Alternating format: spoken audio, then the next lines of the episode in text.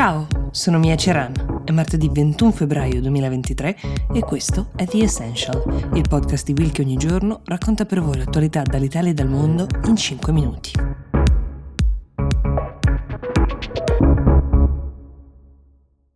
Il 24 di febbraio sarà passato un anno esatto dalla notte in cui la Russia di Putin ha invaso l'Ucraina. Non è un caso che, a quasi appunto un anno esatto di distanza, il presidente statunitense Joe Biden abbia deciso di fare una visita a sorpresa in Ucraina a Zelensky. Era forse il modo più esplicito per confermare il sostegno degli Stati Uniti, forse anche per provare a dare una svolta a questo conflitto che da un anno coinvolge molti paesi, oltre a quelli ovviamente direttamente interessati. Saremo al fianco dell'Ucraina for as long as it takes, per tutto il tempo di cui ci sarà bisogno, ha detto Biden. Questo mentre i ministri degli esteri di tutta Europa si riunivano a Bruxelles per discutere di come garantire sufficienti armamenti all'Ucraina per continuare a combattere. C'è un precedente molto importante che serve a spiegare la fretta e l'intensità di questi incontri. Parte tutto da una dichiarazione di Anthony Blinken, che è il segretario di Stato statunitense. Sabato scorso ha lanciato quasi un avvertimento a tutti coloro che sono in qualche modo coinvolti nella guerra, ovvero che c'è motivo di pensare che la Cina possa iniziare a fornire il cosiddetto lethal support alla Russia, cioè quale sarebbe la differenza? Si passerebbe dal sostegno diplomatico e formale a quello militare di fatto. Pronta è stata la risposta dell'omologo di Blinken, Wang Yi, che ha detto che la Cina non ha alcuna intenzione di farsi dettare l'agenda dagli Stati Uniti, come a dire non rispondiamo nel merito, ma di certo non abbiamo bisogno di moniti. Resta la domanda di fondo, è vero o no che la Cina sarebbe pronta a scendere in campo a fianco della Russia con uno sforzo che potrebbe facilmente cambiare gli equilibri di questa guerra a distanza di un anno da quando è nata? Perché se fino ad ora la Cina si è mostrata potremmo dire attendista, sicuramente molto dialogante con la Russia, dalla quale ha continuato a comprare petrolio, gas, approfittando del fatto che quasi tutti i paesi occidentali, per rispettare le sanzioni, non lo potessero più fare, quindi ci ha anche guadagnato molto la Cina da questa guerra,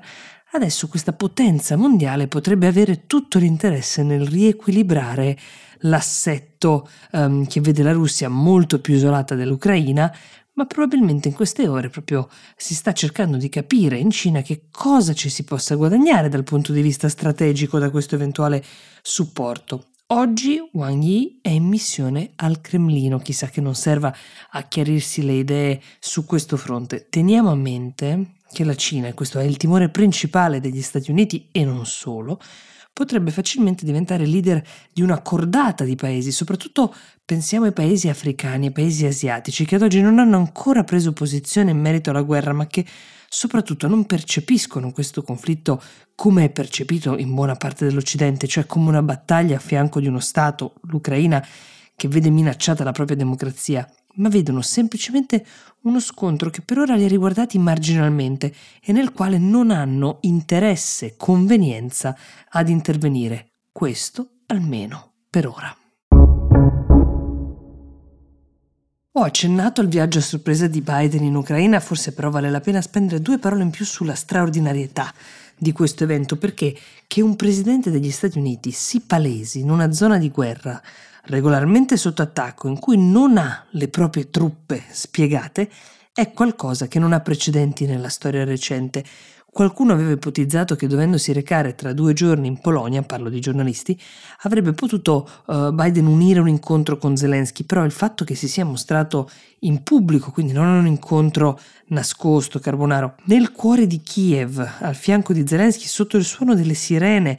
anti-raid, è un attestato molto chiaro del suo impegno a fianco della battaglia dell'Ucraina. Come funziona quindi la pianificazione di questo genere di viaggi? Tutto viene pianificato per mesi e mesi, ovviamente in gran segreto e con la possibilità, anzi con la quasi certezza che questo tipo di viaggi vengono cancellati nel 90% delle occasioni di tutte le persone che normalmente accompagnano il presidente, soprattutto fronte stampa, ne sono state ammesse questa volta soltanto due, due giornalisti che non potevano ovviamente diffondere alcun dettaglio sul viaggio fino a quando non si fosse atterrati a Kiev, ai quali sono stati sequestrati i cellulari chiaramente, la Russia è stata notificata. Questa è una notizia molto interessante